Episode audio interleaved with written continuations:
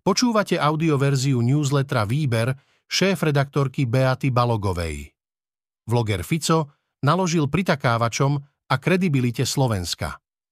Tento text načítal syntetický hlas, z tohto dôvodu môže mať menšie nedostatky. Milé čitateľky, milí čitatelia, vládny vloger Robert Fico zverejnil ďalší svoj filmársky počin tentoraz svoj monológ o nekritických pritakávačoch západu venoval s bratskou láskou Rusku. Premiér ďakuje svojmu ministrovi zahraničia Blanárovi za suverénne postoje, ktoré samozrejme prejavil v súlade so suverénnou slovenskou zahraničnou politikou a nezasahovaním do vnútorných záležitostí iných krajín.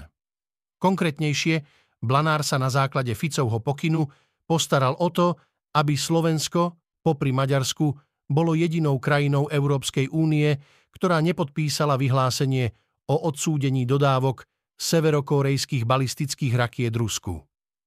Fico chce najprv dôkazy, ale aj bez nich vie, ako to je, veď množstvo útokov, ktoré sa označili ako nepriateľské, sa počase ukázali ako zlyhanie ukrajinskej armády.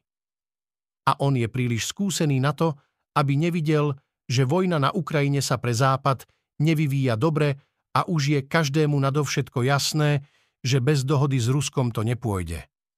A nebude skákať na americké povely, ako to robili predchádzajúce vlády a palác. Všetko, čo konšpiračná scéna potrebuje, tam je slovanský hrdina, svetovládca a určite aj Soros niekde medzi riadkami. A že 50 najvyspelejších krajín sveta sú vlastne politickí amatéri, lebo podpisujú kadečo bez dôkazov. Samozrejme Fico sa nielen verbálne oddeluje od západu. Spolieha sa na konšpirácie a výsledky práce dezinformačných médií, že jeho volič presne pochopí jeho posolstvo. A nie len volič, ale aj Vladimír Putin. Nebude mier, kým to Ukrajina nevzdá. Nie je náhodné, že jeho odkazy sa nerozlíšiteľne podobajú prejavom Viktora Orbána. Rozdiel je asi v tom, že Fico je spojený s Ruskom najmä cez sentiment, kým Orbán skôr mocenským pragmatizmom. Kimové strely Ak vám Ficovo video nestačí na informačnú nasýtenosť o Kimových strelách, prečítajte si článok Lukáša Onderčanina. Pyongyang, podľa Američanov, dodáva Moskve balistické rakety, ktoré priamo dopadajú na ukrajinské mestá. KLDR pritom môže za to dostať od Moskvy technológie, ku ktorým sa aj pre sankcie roky dostávala veľmi ťažko.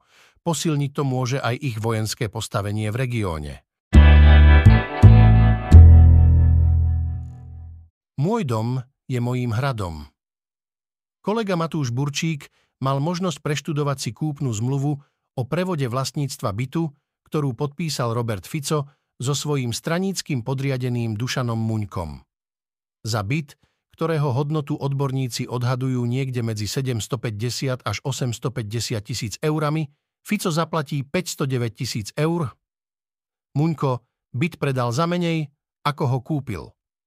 Nižšia je prekvapivo aj cena stanovená znalcom, na ktorú sa Muňko pri predaji odvoláva. Za 4 roky Odkedy Muňko byt kupoval približne za 600 tisíc, sa totiž ceny nehnuteľností posunuli výrazne smerom nahor. Aké sú ďalšie zaujímavé detaily tejto kúpy roka? Zlatý záchod Začína sa to vždy pocitom, že za služby národu si politik zaslúži luxus, ktorý si zo svojho oficiálneho príjmu nemôže dovoliť. Keďže fungujúca demokracia nemá veľa pochopenia pre tieto túžby, politici s autokratickou mentalitou sa snažia vyselektovať výhody demokracie a rozložiť jej kontrolné mechanizmy. Ako k tomu príde štvornásobný premiér, aby nemohol bývať v bytovke, kde žijú mladé rodiny s deťmi. Takto sa snažil Robert Fico preformátovať diskusiu o svojom bývaní v luxusnej rezidencii. Zatiaľ sú však jeho odpovede a interpretácie neuspokojivé, budeme sa pýtať ďalej. Iná hokejová láska k Rusku. Priznám sa, že o hokeji neviem takmer nič, ale o kauze Juliusa Hudáčka som si prečítala viacero článkov.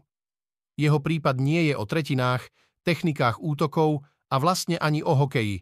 Je to o športe ako nástroji propagandy a na druhej strane o integrite. Ale kolega Samo Marec vám to vysvetlí najlepšie.